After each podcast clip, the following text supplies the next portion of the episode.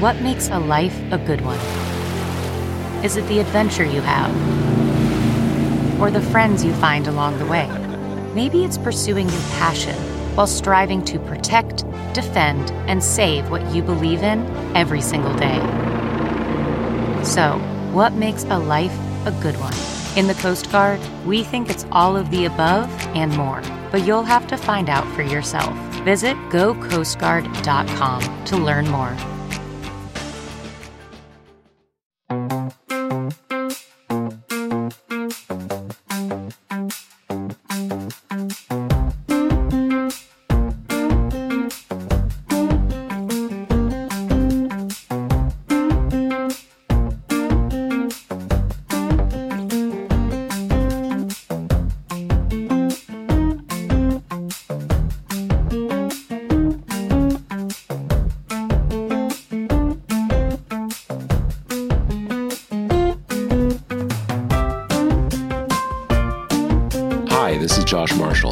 Josh Marshall Podcast. Today, we're going to be talking about a number of basically the reverberations of the Dobbs decision, the Supreme Court decision that uh, overturned Roe v. Wade.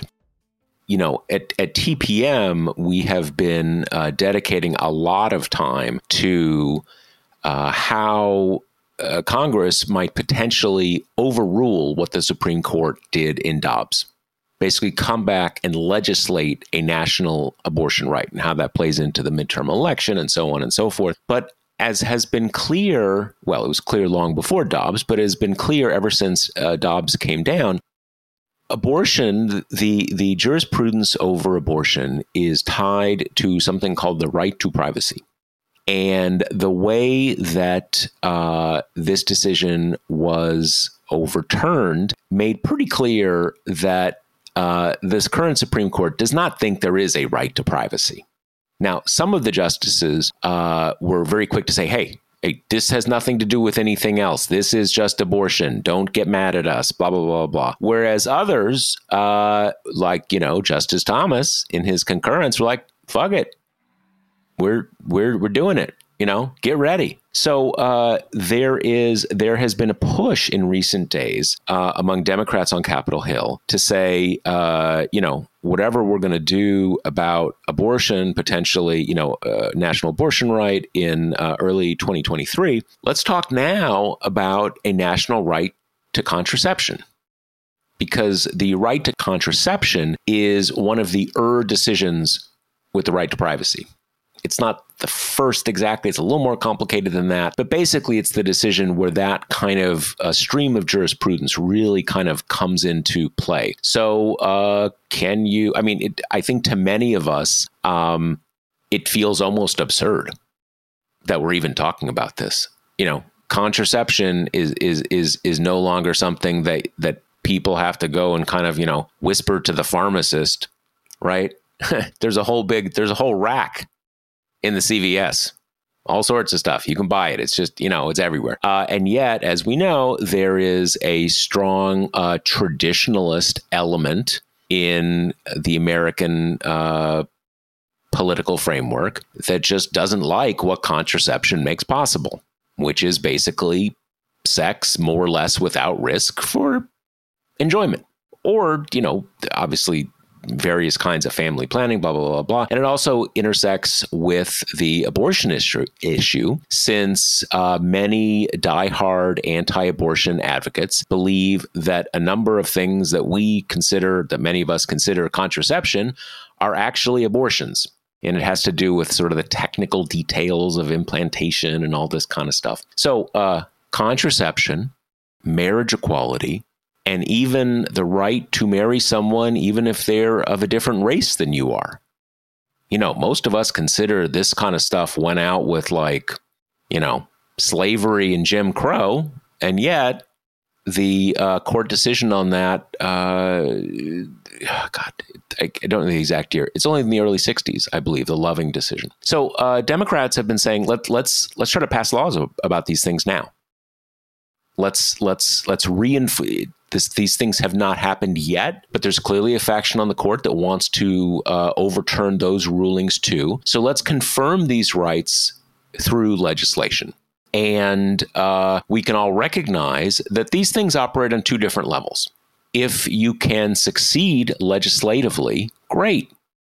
Then you sort of uh, uh, put a whole class of Americans, uh, you know, remove some anxiety from them, re- remove some risk from them, because now you have a law, and that at least, at least, uh, like I said, reinforces the right. If Republicans block it, then you have another issue you take to take to the midterm election. Now, um, people often act as though, you know, if you say then it's an election issue, that that's kind of cynical and cheap. Ah, you just you just make it an election issue. But huh, this is what elections are for. You know, you want to say what is actually on the line. You say I'm going to vote for Democrats, I'm going to vote for Republicans, I'm going to vote for, you know, I hate Biden, I love Biden. Making something an election issue is to say this is what we're talking about you know so uh, this this current congress is unwilling to legislate to make clear that you can you can if you're white you can marry a black person you can marry an asian person blah blah blah blah blah so that is that is going on and as i said you know it's either it's either a legislative success or or, or it's a uh, it becomes an, a, a question to litigate in the midterm election. And for Democrats, both are positives. So, you know, why not? Let's do it right now. Now, something happened yesterday that uh, and as i said there's been there's been a growing push for this in addition to the politicking over uh, abortion and Dobbs, uh, particularly in the House, to push these things through. Let's do it. You know, we have the we have the majority now. Let's do it. So yesterday they voted on something called the Respect for Marriage Act. And probably as you'd expect, all Democrats voted for it. But what the surprise was that 47 Republicans voted for it too. And there's, you know, give or take uh, a little over 200 Republicans. So that's, you know, that's between 20 and 25%. It's it's a significant chunk of the caucus. And uh, if you look if you look at who actually voted, it's an interesting cross section. A lot of it's clearly generational. You know, younger people just this is this is a settled issue for them, kind of regardless of their politics. Uh, one thing that kind of jumped out at me, although I don't have statistics, is that, uh, you know, there are a number of Hispanic members of the GOP House caucus, not a huge amount, but a, a number. And a lot of them were yeses on this. Uh, not surprisingly, so were a lot of people who've already been kicked out of the party you know, uh, both uh, Liz Cheney and Adam Kinzinger, I believe, voted for it. And so did uh, most of the reps who either directly or indirectly have already been forced to retire because of Trump, because they voted for the commission or, you know, whatever like that. In any case, it was a big surprise to pretty much everybody that that that many Republicans voted for it. Uh, what came in the subsequent reporting, uh, the a minority whip. They didn't make it a party vote. And what that means is they're basically saying to their members, hey, vote how you just what you think. This is not a party loyalty thing. We don't have a party position. Do it, do what you feel. Now, when that happened, suddenly it started to look a little different in the Senate because most people have been assuming they're going to shut this down in the Senate. So this is going to be another argument for why you need to add to the Democratic caucus. You know, same sane line of thinking uh, about a Roe law and abortion law in 2023. But when that happened, you know, if if 47 House members are voting for it, suddenly it puts the you know to the to the extent they exist, moderates in the Senate in a kind of a different position. You know, you can't just kind of easily say no. You know, one one thing when uh, the Democrats voted for their uh, Roe bill uh, in late spring, Murkowski and Collins, who were supposedly pro choice, they voted to sustain the filibuster. Right. So it's kind of a you're allowed to do that. Like you you you support abortion rights, but you're going to block it just because of party loyalty. So that suddenly changed. And I I was uh, I was talking to someone very high up uh, over in the Senate on the Democratic side uh, yesterday, and it was clear to me that they didn't they didn't they didn't see that coming. So they kind of didn't really see it as something that was going to be a big issue in the Senate, just like you know like everything else that Republicans block. Um, and so you know, and, and Kate and I were just talking before we started about you know it it could go through We don't know. I mean, it's you, you probably wouldn't do do bad if you had to place a bet to bet against it. But it's not just one of these things like every single every single thing in the Senate we know Republicans are going to block unless unless, you know, and uh, well, I was going to say 460 votes, but the point is, you know, maybe there will there will actually um, be 60 votes. So that's something we're talking about now. Now, one thing that I want to make clear, uh, and and I was a little unclear about this last night because when I first uh, reported this, it was based on my own reading of the actual bill, and I am not an expert. I'm not a lawyer. I'm not an expert on legislative language, but people were presenting it as this legislates a national right to same sex marriage. And the bill also covers uh, interracial marriage. Um, but on same sex marriage, that doesn't that is not exactly what it does. It does something close to that, but not precisely. What it does is this.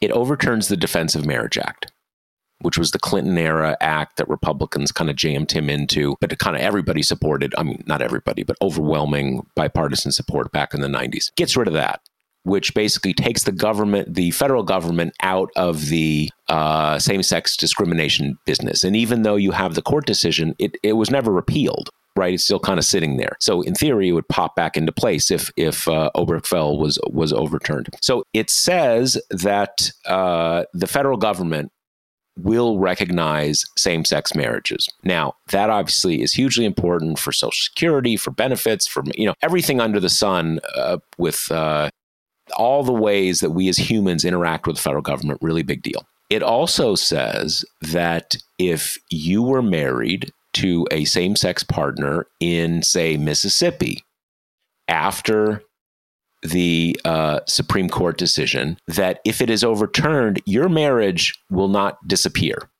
Your marriage, even is is ironclad. Nothing's going to happen to it. So it puts everybody who is currently married and was married in a state that did not allow uh, abortion. Uh, getting my getting my rights confused here. Uh, did not allow same sex marriage. You're good. The additional thing it does, and this is the part that I'm I, I'm uh, I think I'm pretty clear on. Uh, well, let me let me back up. What it does not do, at least my understanding of of the of the bill, is that if the Supreme Court gets rid of that decision, Alabama can come back and say, all right, no more same sex marriages in Alabama. We are not issuing, we're not doing that.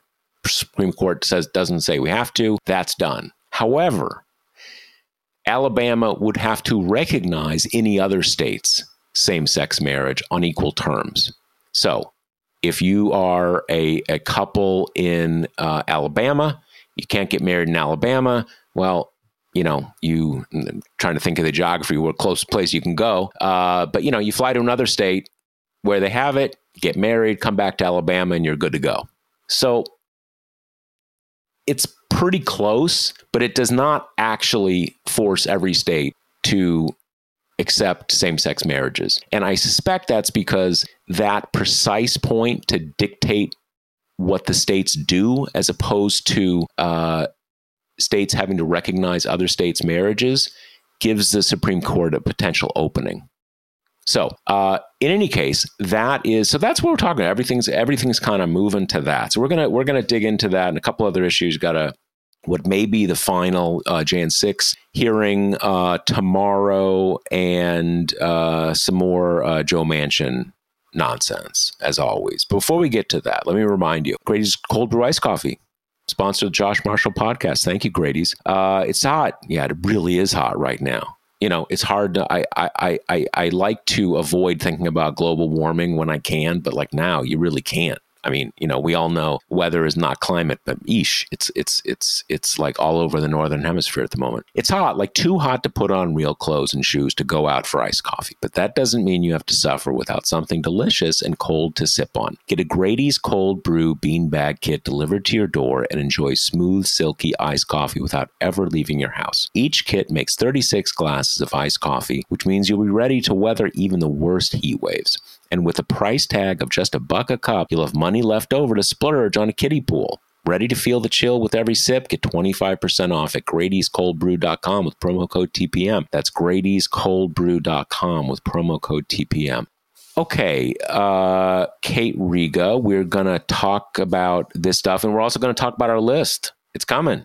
Right? It's it's I, I just I just uh, banged some heads on Slack before we came on the uh, before we came on the air, and uh, I, I got them I, I bloodied them up, and I got them to agree we can we can put it out today. So uh, let's talk first about these bills. What's what's going on there? Yeah, so I think I'm really interested in what you talked about in the intro, which is how these fare in the Senate, because like you say, just a couple days ago before the House vote, I mean, Durbin was saying I don't know if we'll have time to put it on the floor. You know, our calendar is packed. And I think even though there's a knee jerk kind of anger reaction to that, if, you know, if something like this is kind of dead on arrival in the Senate, you can understand they're trying to get judges confirmed at like a, a neck breaking pace yep. right now, which is probably all things being equal more important. Um, and they but, also have just budgetary stuff that just has to happen. Exactly and of course they have to go on recess in August. Yes, so that, that, that's that's where it becomes kind of more BS. Like exactly. you know, you know, uh, uh, judges and also vacations. Mm-hmm.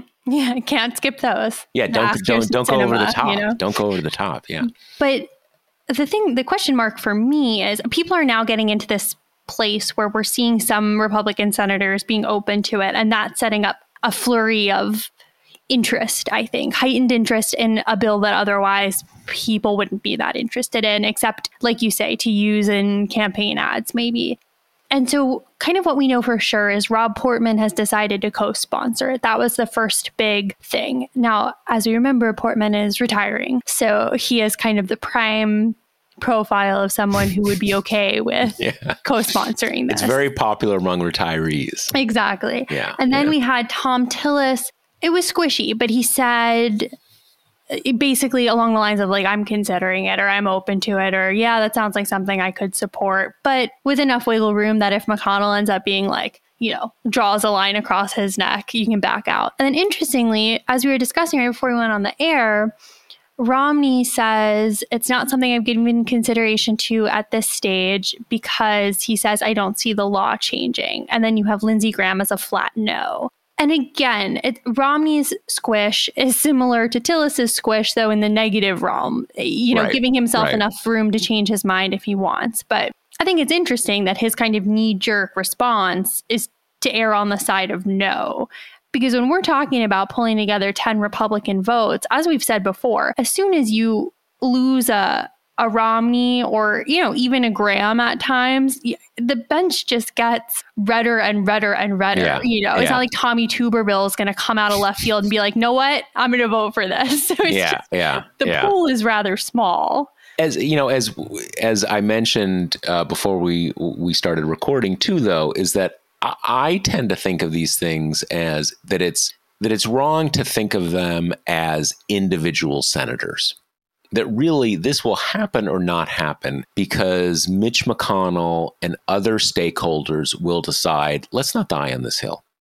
This is like, you know, the decision hasn't even been overruled. So it's not like we're really changing anything. It's kind of already settled. And do we really want to kind of, you know, hold this up when it's kind of just let it just let it pass through or give people a free vote? As, as opposed, you know, it and if they decide that, Mitch McConnell can come up with 10 votes. Mm-hmm. Right. And, you know, I just, he'll just call up some new senator and says, "Guess what? You're voting yes." You know, I mean, he he he really runs that operation, and uh, so it, it's you know it's it's a it's a funny thing. I think that can even happen by the caucus itself, as it were, deciding let's not have this fight, and that even coming from people who are going to vote no you know, people who are really against it, who are very against same-sex marriage. You know, so these things happen in in in funny ways. One of the other things we were just talking about is with with Romney, and you know, as we as you say, the the sort of the for lack of a better word, non-Trump owned caucus in in among Senate Republicans pretty small. If you're not if you don't have Romney, kind of like you you know you're not even you're not even in the hunt. But an interesting thing was uh, that when I looked at the list, at least the entire Utah House delegation voted yes.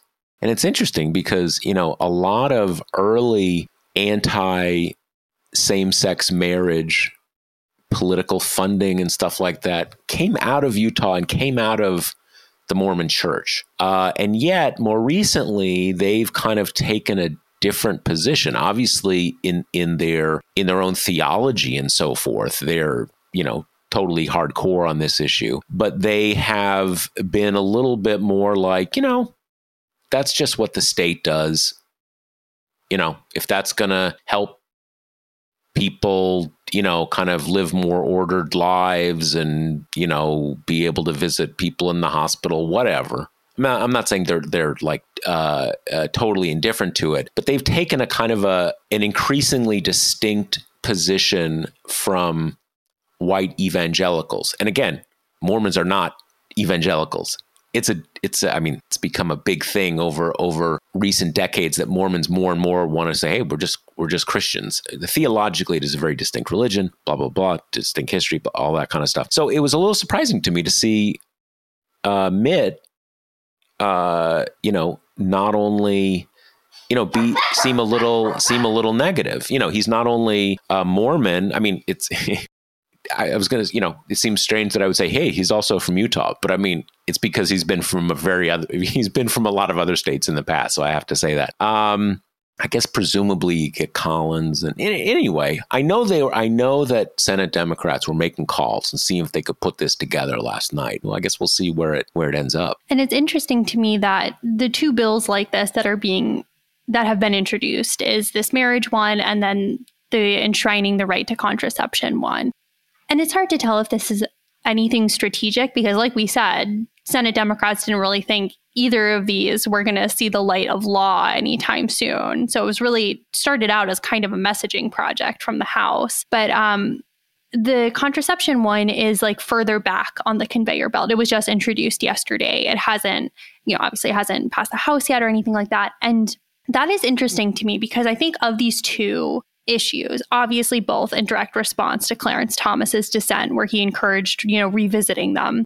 The contraception one is the more kind of natural, I think, next step in terms of where anti-abortion type people want to go. I mean, the the anti-contraception thing has always been part of the anti-abortion movement from the beginning and there have been various attempts to kind of go after different methods of contraception. We've already seen in the immediate aftermath, you know, IUDs coming under suspicion and plan B coming under suspicion.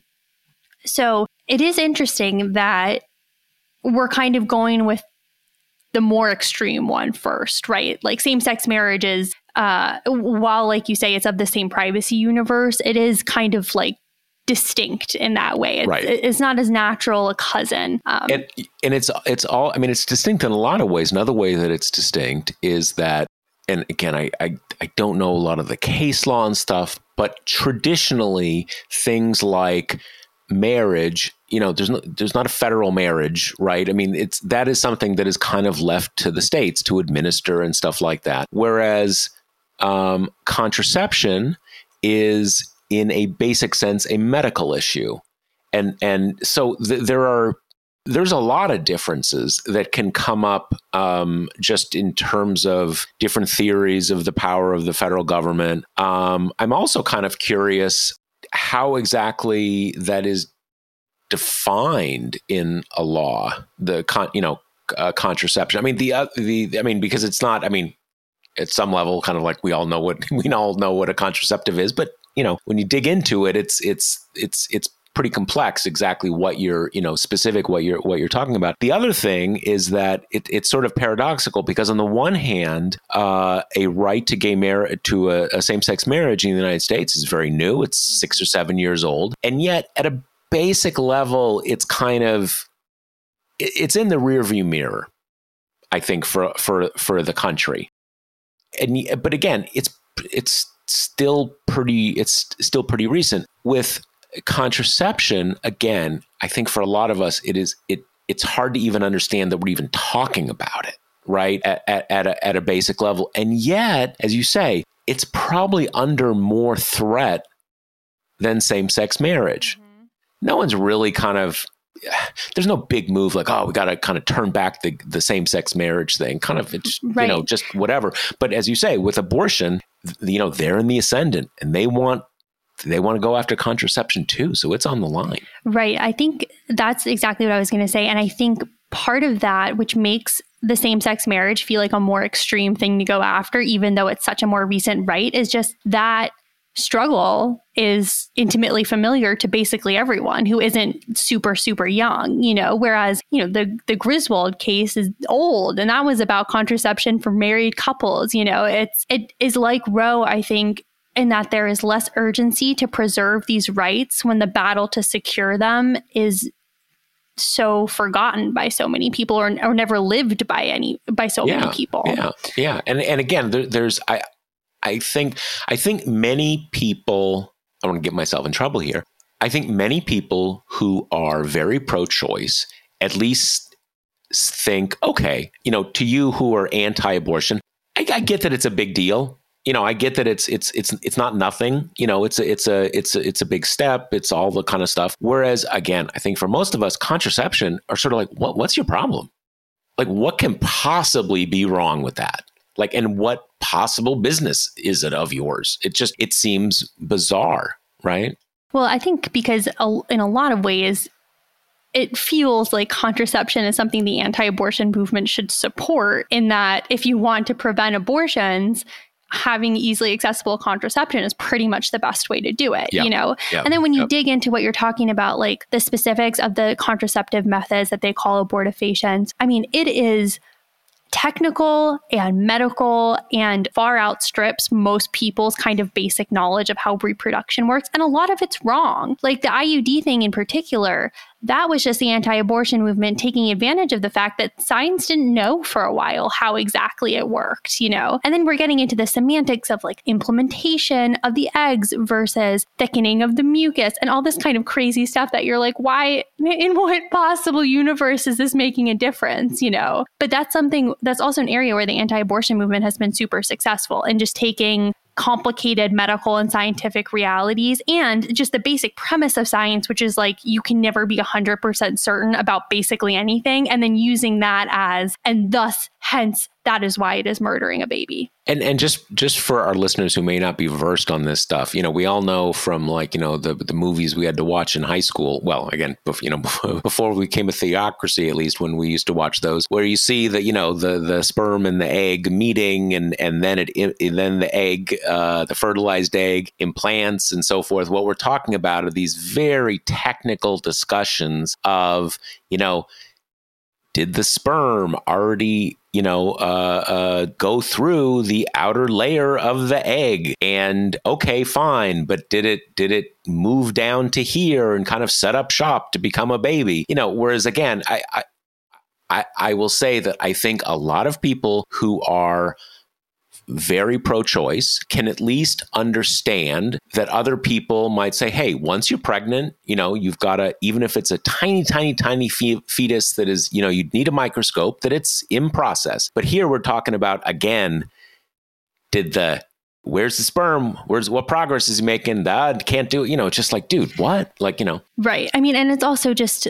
I think some of the most like misogynistic elements of the anti abortion movement become really clear when you're talking about contraception. Like, I did, I had this long interview um, with this professor who had specialized in the history of the anti abortion movement and was kind of telling me about how being anti contraceptives have always been, you know, woven into it. And I asked her, has there been a concerted effort you know, against condoms? And she said, no. And she said, you know, and my thought is, I mean, that's the one contraceptive method that's in the hands of men, right? Versus women. So it's just, it's a whole complicated thing, but it's just, it's interesting to me that we're having this battle on the marriage front first. And that I yeah. think it seems, I mean, it's been introduced. So we'll see if the contraception one kind of uh, reaches uh, action in the Senate as well. I, I do think too that I, I think a lot of people, I mean, obviously there were many people who couldn't quite believe that Roe was going to be truly overturned, uh-huh. you know, because there'd been it, it had gone on for so long, seemingly kind of like hanging in the balance. But I think at a far more profound level, most people just can't imagine that we're actually gonna you know there's gonna be a thing where uh, a, a, woman who wants to take you know uh, you know oral con you know the pill won't be allowed to or that like you know there's going to be a ban on uh, condoms or IUDs or diaphragms or whatever. People just can't quite uh, like that. That's not possible. So yeah, I'm not and I, worry about it. I think that's right, and I think it's predicated on an anti abortion planted notion that abortion is rare, which it's not. You know, I think it's funny. I've talked to some experts who have said, well, they're not going to come after contraceptives. Like, you know, 90% of women of reproductive age use them at some point during the time where they can have children. And it's like, well, one in four women will have an abortion before the end. So it's not like we're comparing kind of a, a medical procedure that almost never happens and then right. getting the flu shot. It's just, I think, you know, that is a little bit, I think you're totally right. And I think it's built in this idea that there is less of a culture of shame around contraceptives than there is around abortion. So we're like, yeah, well, everyone uses the pill, you know? And it's like, well, you probably know someone who had an abortion. So, yeah. you know. Well, that's that's what we're uh, you know, that's what we're seeing mm-hmm. unfolding uh, around the country over the last, uh, you know, three or three or four weeks um, of just how how big that shockwave is.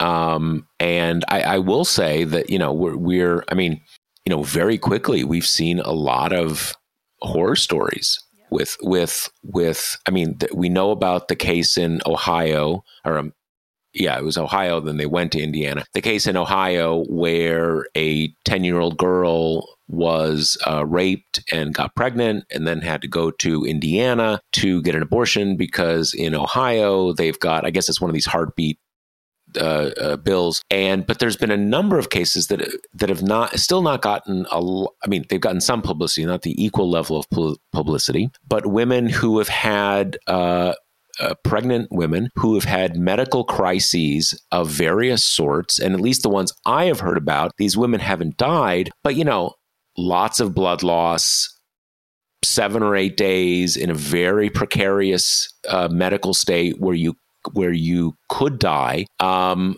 where you know where you didn't none of that had to happen because you can just uh, you know uh, abort the pregnancy and none and none of that happens. But there you know these kind of crazy cases where it is totally solvable, totally solvable, but they are uh, you know legally unable to you know terminate, extract, uh, this this uh, fetus because like technically you can there there is a pulsating electrical pulse in there that is deci- that is defined as a heartbeat. Now, is it even a heartbeat?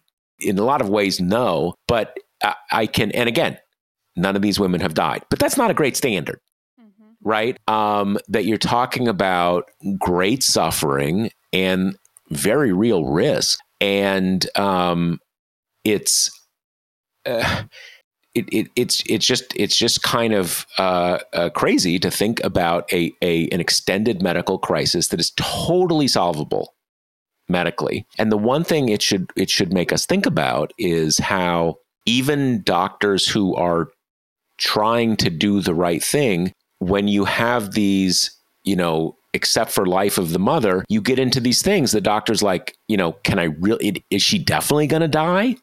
Well, no, probably not. And and do I want to put myself at the mercy of the local DA who's going to say that I kind of I cut her too much slack? You know, that that she probably really wasn't going to die. So you have a penumbra of these things where even even um, even pretty close calls, the doctors won't touch it because they don't want to get indicted. And like, yep, yeah, I had an interview late, uh, recently with kind of an abortion historian as well, who was talking about the huge big success after Roe was that it was legal to study abortion and to do these like clinical trials and to figure out how to do it in a way that is less painful for the women. That is though she kept using the word respect that is respectful for the woman and for like the embryo or the fetus you know it's just that's how we got all these ways to do it that that's how abortion became so safe and why it became so much less painful um, and and how we figured out ways that in situations where the woman really wants the baby, you can, you know, abort it often in a way that she can hold it before all this kind of stuff, all this way of making this part of healthcare less horrible for the people involved. And now we're asking the people who have the tools to make this a safe and comfortable procedure, like you say, to, you know, flirt with sepsis or have women go into these like medical states of peril that are completely avoidable. And I think you wrote about this, but we're seeing this move of the anti-abortion faction to kind of downplay this stuff. I mean, in the case of the 10-year-old girl who was raped, to pre- pretend that it's completely invented. Right. And it's just it's so and I I understand how that suits their political goals, so of course they're going to do that, but it's just none of this is a surprise. And I've seen so many people kind of be like, "Well, we didn't expect to see all these horror stories at once." It's like, "Why didn't you expect that?" I mean, we know how high the sexual assault rates are for women and for girls in this country of course this is going to happen. This is going to happen on a weekly basis. And it's either that anti abortion people are less,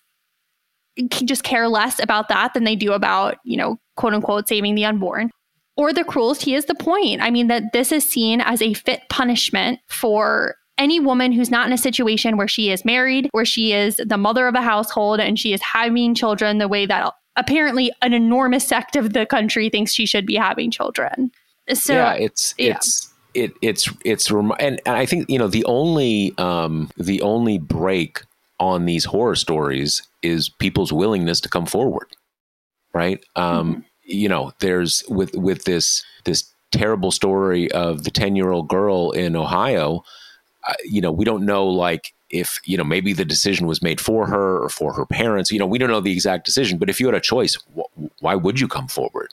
Like why would why would you add to the to the trauma both of the rape and having to travel to get the abortion? And now suddenly everybody's like you know the whole nation is kind of looking at you. No one wants that. Or these cases where you know um, uh, a, a pregnant woman has one of these sort of you know partial miscarriages you know where, where uh, if you can't go in and and and terminate the pregnancy, you have this kind of long you know this medical crisis. No one who no one wants to to have that. Um, to have that scrutiny mm-hmm. of themselves and you know it's always like you know there's not um, most of the news media doesn't publicize the names but uh, you know you know you know they're talking about you and and and people in your circle know it's you and and and uh, it's surprising how many people are willing to come forward. Or you know, sometimes people, it, it, the decision is made for them. Um, but as you say, I mean, it's a big country.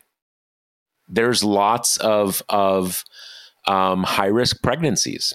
There's lots, you know, unfortunately, there are uh, lots of of rapes and some of them result in pregnancies. So it shouldn't surprise us that, like, yes, these things happen all, all the time. Uh, and you, you, know, it is it is uh, certainly a lot of people. You know, we can get into oh, why didn't you know? Why didn't you expect? Why are you surprised?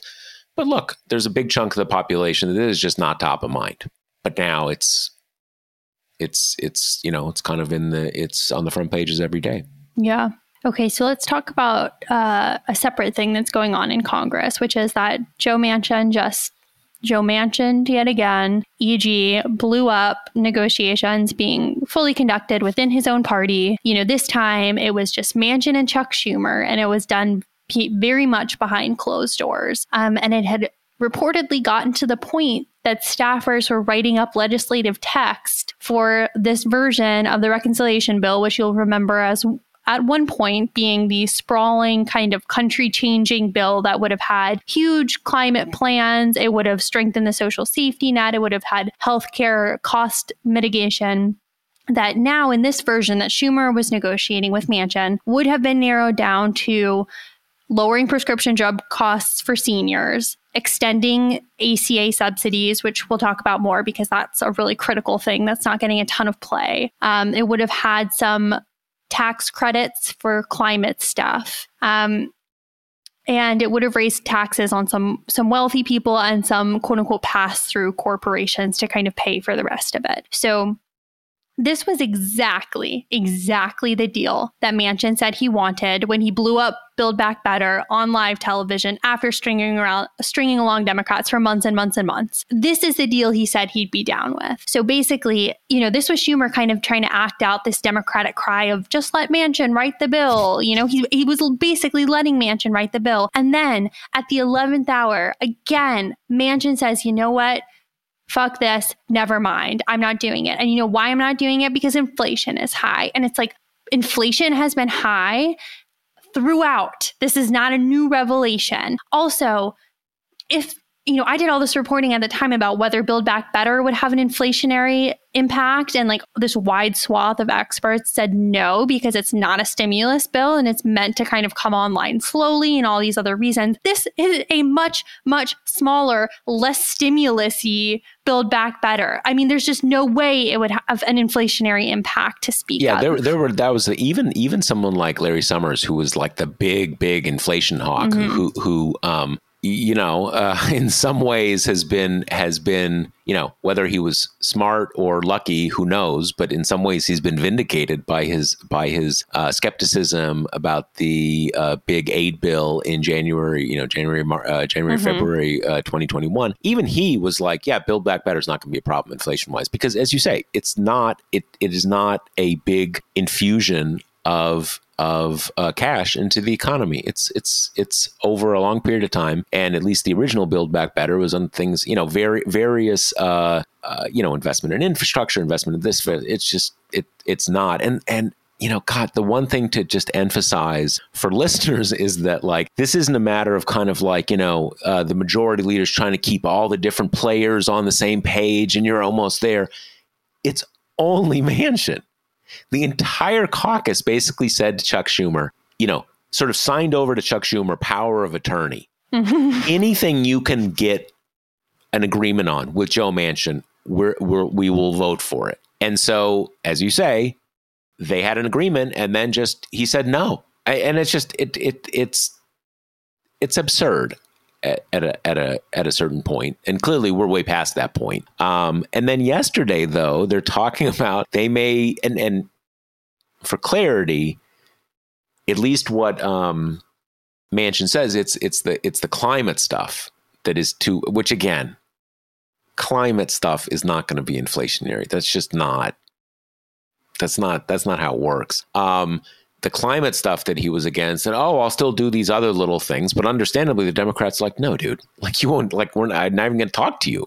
You know how you clearly you were a liar. Um, and now they're saying they might give it one more. Or we were talking about this before we uh, started recording. That it's a little, it's it's kind of ambiguous. Are they saying they might go for yet another Mm-hmm. around with him, or is it just that kind of like they don't want to bum him out because they still want to try to get the ACA subsidies? And I'll tell you, the thing is, it, it's it's. I mean, it drives me crazy that like another round with this like serial liar because you know when you negotiate.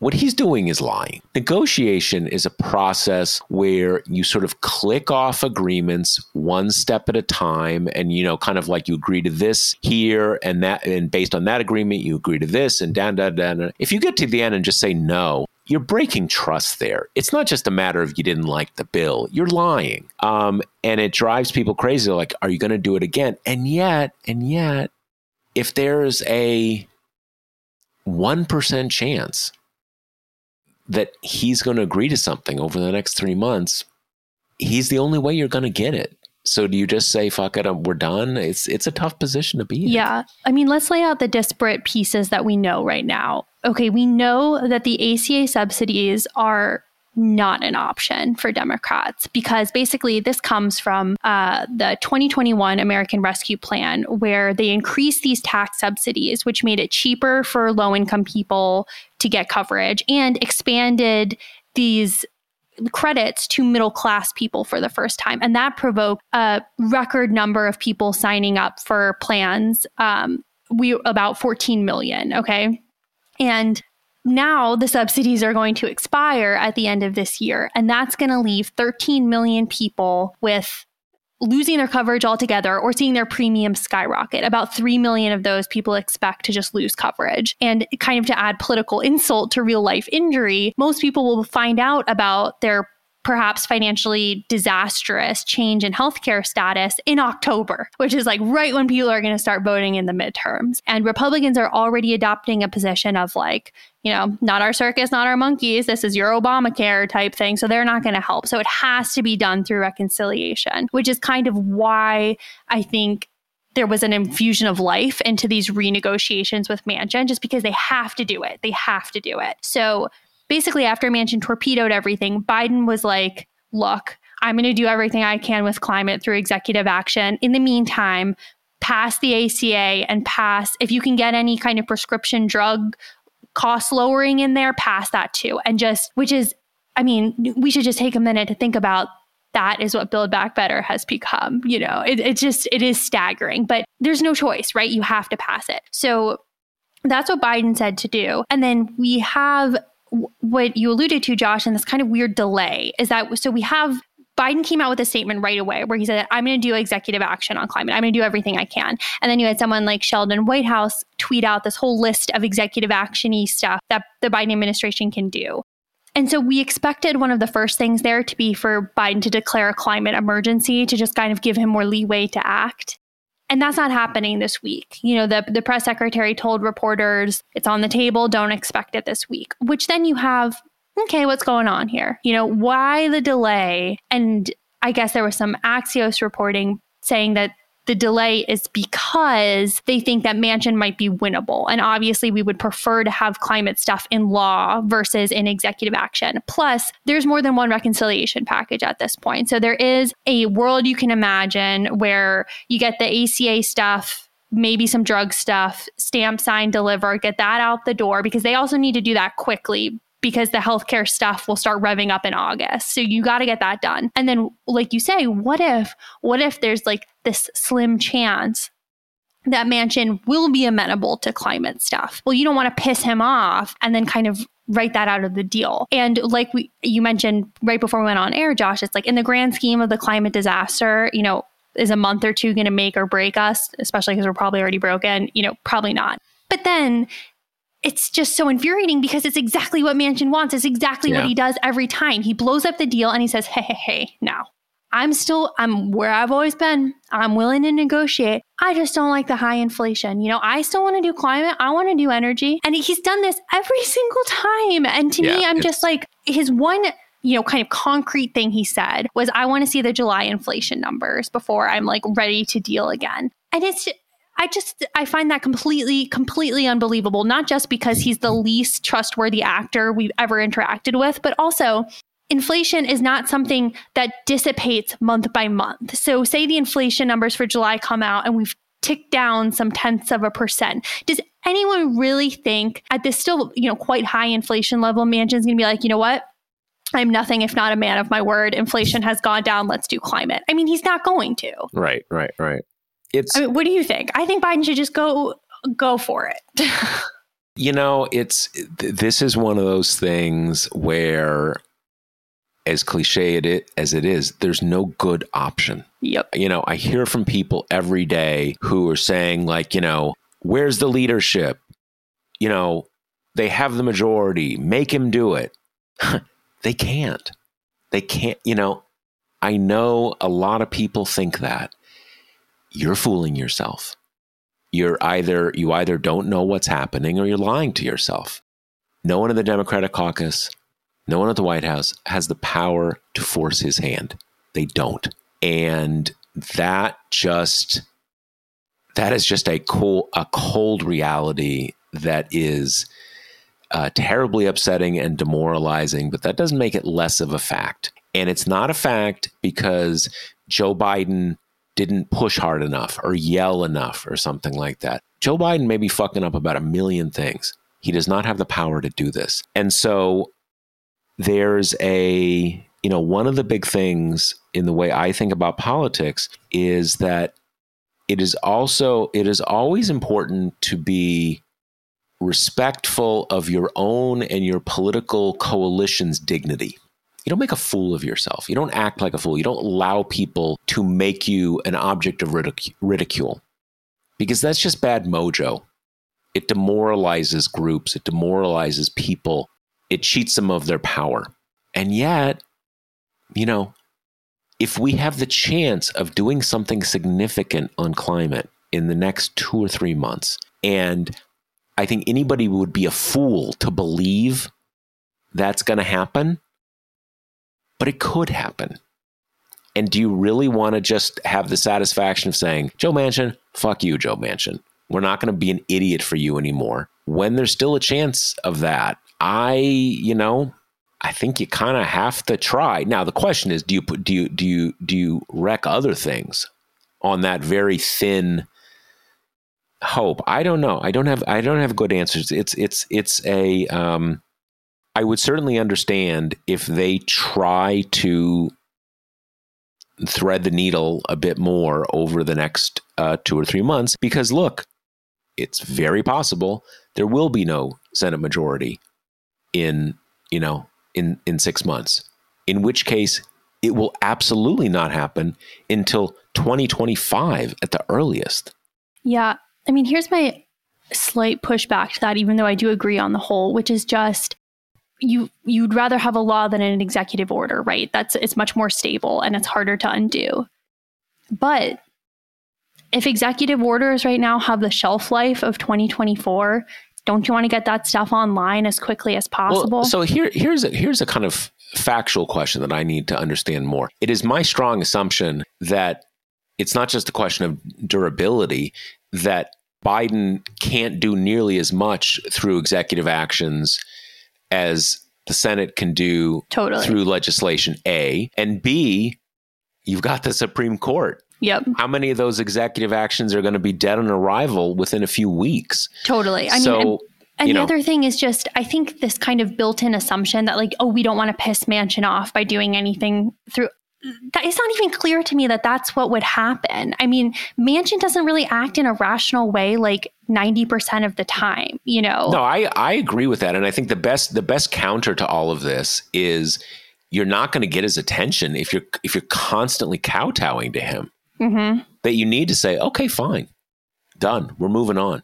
Right. And and we'd love to do the deal, but like we're not going to worry about things that might piss you off. Yeah, like you let us know when you're ready to deal. Yeah. I mean, and yeah. the other piece of this um, that I wanted to say when you were talking about how you hear from people all the time talking about how Democratic leadership has handled has bungled this, and it's kind of their fault for not handling Manchin. Two things. The first is we now have data points of Democrats trying to do it in the way that they got criticized for not doing it during Build Back Better, right? Which is that people said he loves to be the center of attention and you're doing this all in public. And that means that every time he blows up any piece of the bill, it's a huge raft of headlines and it's a huge uh, spotlight right on him, right? So this time, Schumer does it like completely in private. Very little was known about this deal before Manchin blew it up. And there was no pressuring Manchin in public. There was no naming him in press releases. I mean, it's like they acted completely both of which the- are are of course also absurd totally. as anything that anybody any normal person would get upset about. Right but they took like all the criticism from the last time and acted on it and it resulted in exactly the same conclusion. And it wasn't even the first time you know for our listeners uh, last year i mean i lose track of what's in what year but uh, i think it was uh, last year or early this year uh, with you know voting rights and the and the filibuster, mm-hmm. they made this they made this uh, judgment of okay, if we if we tell if we go to Joe Manchin and say, hey, you write a bill, you write it. Mm-hmm. We're not even going to negotiate it with you. You write it and talk to your Republican buddies, and uh, you know, and and we'll vote for anything you can get them to agree to, and and we'll just call it a voting rights bill because we're we're we have we're totally in your, under your power. And they did that and the thinking was all right if he writes his own bill and his own ego was on the line and no republicans will sign on he's just going to say all right fuck it. Fuck the filibuster. You screwed me. We're we're doing this with 50 votes. And in fact the, he did the bill his bill he supported it. They didn't agree and he's like well guess we're done Plus, you got to run out like two months of clock while doing that, you know? Yeah. Um, yeah. yeah. And then just the other thing, which is just more for a chuckle, is uh, this came up in like a social setting I was in last week, and someone was like, "You know what? If if Trump was president, he would have been able to make Manchin do what he wanted." And I was just like, Trump had a trifecta and they passed the tax cuts and like that's it. I mean, it's so funny. I think we have this vision of Trump that still stems from the 2016 upset that he's like somehow masterful at politics in a way that other people aren't. And it just, I was like, what evidence do we have that Trump was legislatively savvy at all? He could do almost nothing and he blew yeah. up his own party stuff routinely. Yeah, he he was he was an extremely ineffective president as a yeah. legislator. I mean, extreme. I mean, uh, much worse than usual. And it's hardly surprising because he's he was totally ignorant of the process and he had uh, I mean look, you do need to kind of, you know, knock some heads sometimes and do, but he he's he has none of the qualities. He doesn't have the smarts or the knowledge to really dig into it. And he's famously conflict averse. Hmm. Or he's the a attention coward. span. yeah, attention span. I mean, one one obvious thing is Obamacare. Couldn't get it Hmm. done. Yeah, Couldn't get it done. right. You know, Okay, so let's do kind of a quick preview of the January 6th hearing tomorrow, which has been marketed as kind of like the big finale, you know, the big primetime finale. But now we're already hearing the committee say, well, we've unearthed more stuff since the hearings have started. So there might be more tacked on. But this is going to be the big one that's about the 187 minutes during the insurrection. What was Trump doing? And where are our gaps in that knowledge? Um, and our colleague Matt actually has up on the site now a really good piece that pulls together from lawmakers, reporters, researchers, like everything we know in that tick-tock of what was happening, what he was doing, and what we don't know. And I think kind of the latest breaking piece of this is this whole Secret Service you know, kerfuffle where we've suddenly found out that after the texts from Secret Service agents have been subpoenaed, all of a sudden those texts have disappeared, you know, and, and I think it was like initially passed off as some, well, routine switching over of devices, but, you know, now we're getting conflicting accounts about are these texts gettable? Are they not? The Secret Service got all pissy about saying, well, this malicious implication, but, you know, that's kind of a late breaking piece of this. yeah, it's it's I've had a really hard time getting my head around this because this is what they are saying. Kate is right that the story has gotten a little more muddled, but basically their story is something like this. We were upgrading our hardware, our phones, our pagers, you know, whatever you're using to text. So show my age here about pagers. Uh, with you know, upgrading the upgrading our hardware, and uh, some stuff didn't get backed up, and now the hardware's gone, and so it's gone. And how we and how we were backing stuff up was we sent out a note to every agent to uh, be sure to upload the texts on your phone to this server, and that's their document retention plan. Now, that doesn't pass the that does not pass the laugh test. That is not. I mean, many of you work in big organizations or you work for the government or something like this. Document retention is a big thing. And uh, document security, and so on and so forth. And, uh, you know, there are very serious federal laws that deal with presidential records and stuff. And the idea that you I mean, look, you know, lo- love love the Secret Service agents in the movies, right? They're great guys and everything. But look, let's be honest. They're they're not like tech dudes, right? You're sending an email to like, you know, Fred, who's 55 and and works at Secret Service, and and he's supposed to kind of, you know, uh, uh, figure out how to how to upload his text messages somewhere, and there's no redundancy if he forgets. Basically, what they're saying is a lot of the guys just didn't do it and so it's gone. that is not, there was parts of the federal government in the late 90s that worked that way. And maybe even in the early aughts.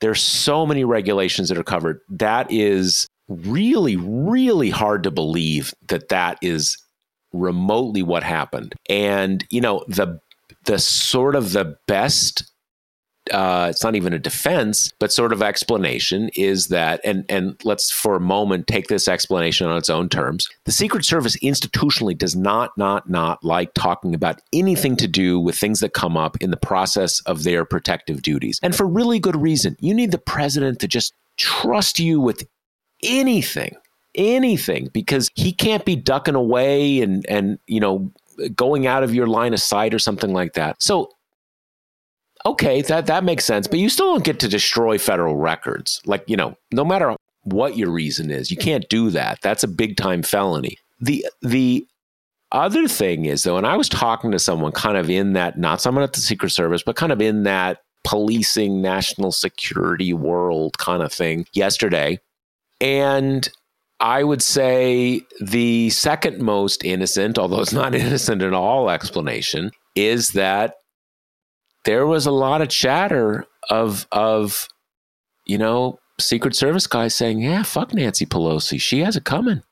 And fuck Mike Pence. You know, he he betrayed Trump. And look, what is it about what you know about middle-aged white law enforcement dudes that makes you think they wouldn't be really into Trump? Of course they would.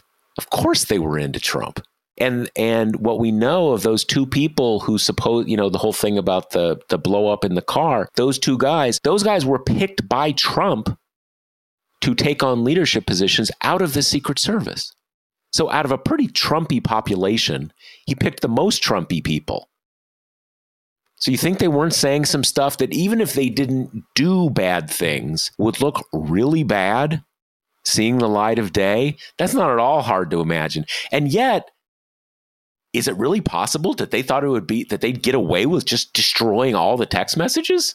I, I can't I can't um, and I and I suspect that is where a lot of the other government infrastructure is right now. Of kind of saying like walk me through this because I don't think any, I think it's hard for anybody to believe did you actually destroy all the documents and and you think that's going to be okay because none of the options here make any sense. And, and yet here we are, you know. Right. And then we're on this like weird kind of technological precipice of like, you know, once a text has been sent, is there any way to really kind of strike it off the face of the earth? I don't know. I don't know. Maybe, maybe not you know, it's it's. I even had someone telling me, kind of like, doesn't the NSA sweep up everything? Can't they? Can't they whip it up? I mean, I it's no a good question. I, I mean, no idea, we lay all, people don't know. Yeah, well, it's it's weird because like for civilians, our texts are on servers, whether it's app, you know, our texts are all over the place. If someone really wants to find them, the texts. I mean, the the stuff the Secret Service does is of such profound national security secrecy. You're talking about what the president does moment to moment. You can't have that showing up on like Google servers or you know transiting through some uh you know kind of technology wires that are abroad. You need to keep you need that to be really tight within within the federal government, or at least as they, you know, uh, the federal government does a huge amount of business with the Amazon cloud. But it's not like the cloud you and I use. They're not just like uploading the NSA stuff onto, you know, up onto an AWS cloud.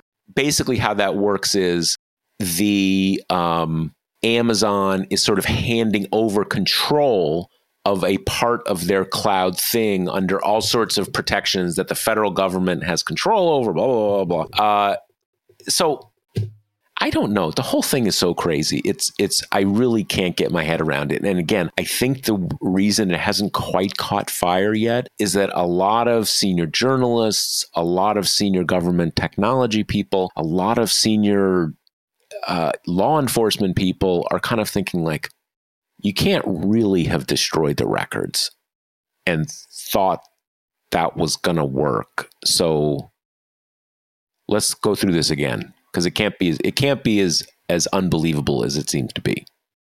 Right. So, yeah, come uh, follow along with us tomorrow. We're going to be, you know, live blogging and all that. It'll be a prime time one, so you know, should be big. Um, Must see TV.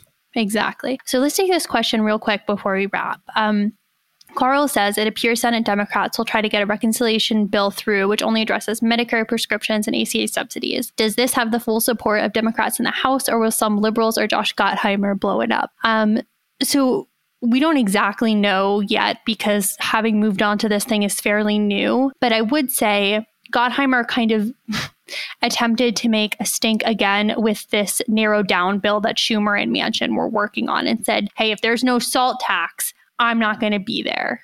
Um, if there, there's no uh, provision addressing the salt tax. And this came up before. We all remember, like, he does this routinely every time he feels like he's not getting enough attention and Manchin's getting it all. But even that like kind of quote unquote rebellion the the one piece that was written about it that i wrote it was him and one other guy from new jersey so I, I don't think, I mean, we haven't seen the liberals blow up anything. You know, there's this constant refrain of like, well, the progressives ruin everything. It's like, actually, they've been on board with anything that can get passed. But yeah. I do think the ACA subsidies are so dire that even someone who freaking loves the the spotlight like Josh Gottheimer, I don't even know if he would be able to wrangle up enough Democrats to to murder something so important, especially when there is at least a suggestion of another reconciliation bill coming down the pike. Yeah, I, I and, and, and it is funny because as, as Kate says, when when it seemed like this Manchin Schumer thing was going to work, uh, Gottheimer came forward like, okay, let's talk. Now I'm now I'm in, yeah here I am. Let's let's let this isn't over. And and and you know, uh, Manchin sort of did him the favor of blowing it up before it even you know before it even got there. Um, I kind of think you're right. I think I think Gottheimer would do anything, but he's only one vote, and exactly. as close as it is in the House, they have more than a one vote margin. I really doubt that kind of more than anyone else would would would uh, would jump in there. And and look, the House repeatedly over the last 20 years. Um, you know, it happened with the ACA because of the dynamics of the Senate and 60 votes and all, you know, reconciliation, all those kind of things the House Democratic Caucus often ends up having to just pass Senate versions of the bill because there is no other choice. Um, and I'm pretty confident that would that would happen in this case. You know, there's one more thing before we sign off that we that okay we didn't mention is our list. Ah, yes. Our list is coming. We have um, our uh, Rowan reform uh, scorecard. I mean, I kind of I don't like calling scorecard exactly because that makes it sound like kind of frivolous, and obviously this is anything but frivolous. But it is a scorecard in this way that uh, Kate and I, mainly Kate, have been putting together this list, and it's it it may come out today, uh, Wednesday, uh, July twentieth. If not, it'll come out tomorrow. Um, and basically, what it is, it is where everybody, every Senate Democrat stands on passing a Roe law and and suspending the filibuster rules to ensure it gets a, a up or down 50-50 vote um, you know uh, majority vote. And the key here is it is the it is always the advantage of legislators that they want to keep everything obscure. You know the senate democratic caucus isn't there yet. The caucus doesn't support it yet. Well if you are a citizen, a constituent, a voter who wants to say, why not? Who do I talk to? Who do I call up? Who do, who's the problem? Well, oh, it's just the caucus isn't there. That doesn't help you. You want to know specifically because there is no caucus. There's 50 senators. And and so it's it, it's that. So what we're trying to do here is is break it down and tell you it, in a way, it's sort of a DIY, uh, you know, legislative uh, whipping guide. You know, to lip, uh, whip a piece of legislation, get all the votes in line. What can you, as a citizen, do? So, how these work is, uh, we're, we're, it seems like we're breaking it down into five categories. You got the yeses, and there's about 30 yeses. People say, "Yep, I'm there for it. All we're all set." We know there's two nos. Uh, Manchin and Sinema, and then we we've basically got it down to three more groups. There's one group who they say they're for a Roe law. They also say they're for filibuster reform, but they have not been willing to join the two in a statement. And this is not just our being, you know, dicks about it, right? It's important because unless you're really connecting them, it's still like, are you, you know, are we going to get there? Are you really willing to do it? Well, probably they are, but they haven't said it. It's also, I would just like to interject the most Senate brain afflicted group because there is no policy position where you want filibuster reform and you want abortion protections, but you don't want them together. That just doesn't exist. But it's this dynamic Josh is talking about where it's like, you don't want to stick your neck out. You know, you don't want to be ahead of the pack at all. So you and, hang and, back. And it's also part of, of Senate world and Senate brain to say, like, hey, I, I, I take these issues very seriously. I don't want to make it slogans. I, I don't want to. I don't want to. This is a thoughtful process. Mm-hmm. Don't rush me. Don't don't try to tie me down. And it's sort of this is where you get into like, this isn't a private club of hundred people you you're part of. You work for us. Eh, what, what do you mean? Don't do this. Don't do that. Thoughtful. Whatever. we want a straight answer. Okay, so th- so that's another dozen people or so, right? Okay. Then you have about six that just they have not commented. They haven't said anything, or they've said something so amorphous and meaningless as it amounts to the same thing. Now, one key point about uh, how we go about this is, you know, some uh, journalists might just say, "Oh, just just haven't," you know, there's nothing, nothing there. We, you know, we know nothing about that. Not exactly. Democrats have been talking about this for about a month. I mean, in some ways, been talking about it for years, but specifically this thing: Are you going to do this?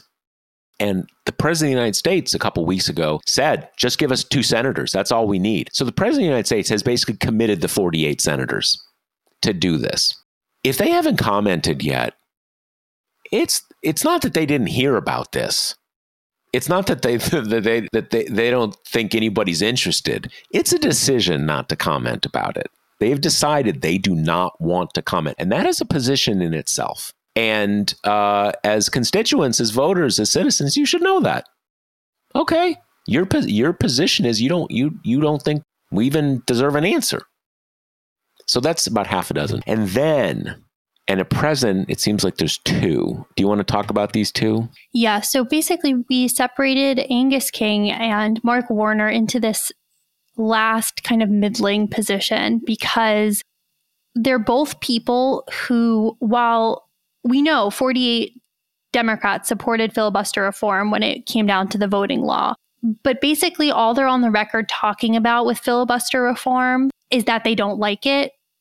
In the case of King, who basically all he said on the linkage of abortion protections and filibuster reform is, well, we got to be careful because then Republicans will just pass an abortion ban. Like that's basically everything he said about it has been negative and kind of expressing dubiousness about this plan. And then for Warner, when he came around on the reform to pass the voting rights bill, he said, you know, very specifically, this is the only reform I'll consider, this carve out for the voting rights thing. So they're in their own category because they have not expressed support of filibuster reform philosophically at all. You know, they're different from the say nothing group because they're they're not saying nothing. What they're saying is expressing that they don't like the idea or that they don't like the concept of filibuster reform as applied to anything more than voting rights. And I do want to be abundantly clear that neither Josh nor I are saying that in this hypothetical situation, say like Fetterman wins and a couple other Democrats win, and somehow Democrats hold the House and this comes up. We're not saying that Angus King or Mark Warner is going to transform into Joe Manchin and be like, no, I'm not voting for this, I'm destroying it. What we're saying is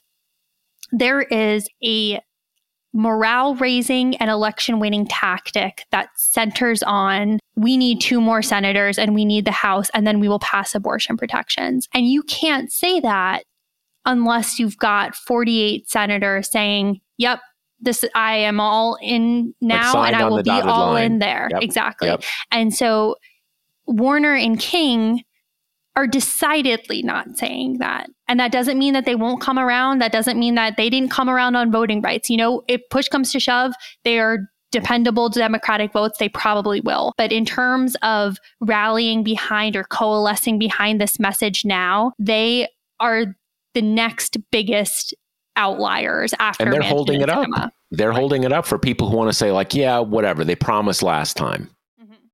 They, they point to these people. Well, you know, how do you know these two? Then it, then it's then it's you need four seats. Two seats is is is is a real challenge. Four seats is that's not going to happen. Yeah. Plus, it's the politicos of the world's absolute favorite story to say, Mm-mm, it's not just Manchin and Sinema, which Politico and all their like ran that article before the voting rights reform vote, which 48 people voted for. So it wasn't even correct. But it does just kind of, like you say, it gives space for doubt and it give it takes away kind of the solid action oriented statement of we only need two senators and we know we only need two senators. Yeah, and and and that that's the thing. And as Kate says, in an electoral context, you need to say, you know, it's baked. We've got 48 signed up, committed, publicly committed. Give us two, and we're going to deliver because we can deliver, right? Um, and and just I'll just emphasize and to, you know agree with Kate's point. I'm I'm highly confident that those 48 senators are all going to sign on for this eventually. But it's going to take, in, in a few of these cases, it's going to take their constituents to force their hand. And there may be some others that need some hand forcing. You know, Chris Coons, you know, Joe bipartisan, Joe don't don't rush me. This is a special club we have. You know, so it's it and so it's a as as, as Kate was suggesting, it's it's sort of a fine balance here.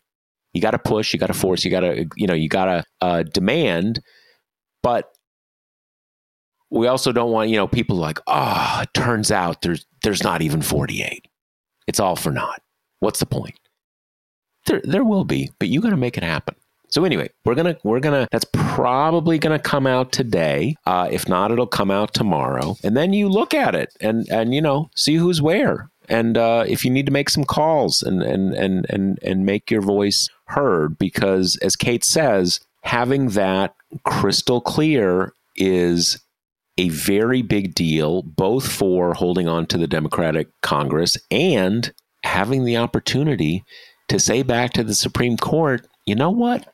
No, you did it. We're undoing it. And that could happen as soon as January 2023. That's not that far away. And that's a that's the kind of thing that, you know, what is important in politics is, you know, all of the all of the anger and all of the fear and all of the outrage that so many people are feeling right now. The kind of like, how did this happen?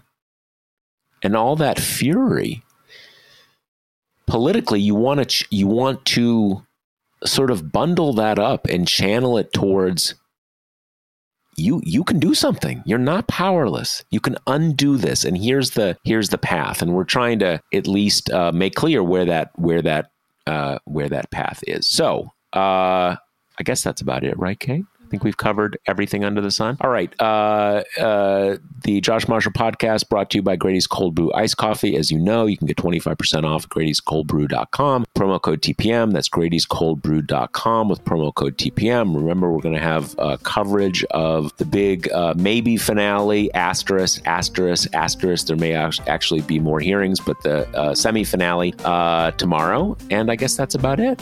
All right. See you next week. Later. The Josh Marshall podcast is hosted by me, TPM reporter Kate Riga, and TPM founder, editor in chief Josh Marshall. The show is produced by Jackie Wilhelm.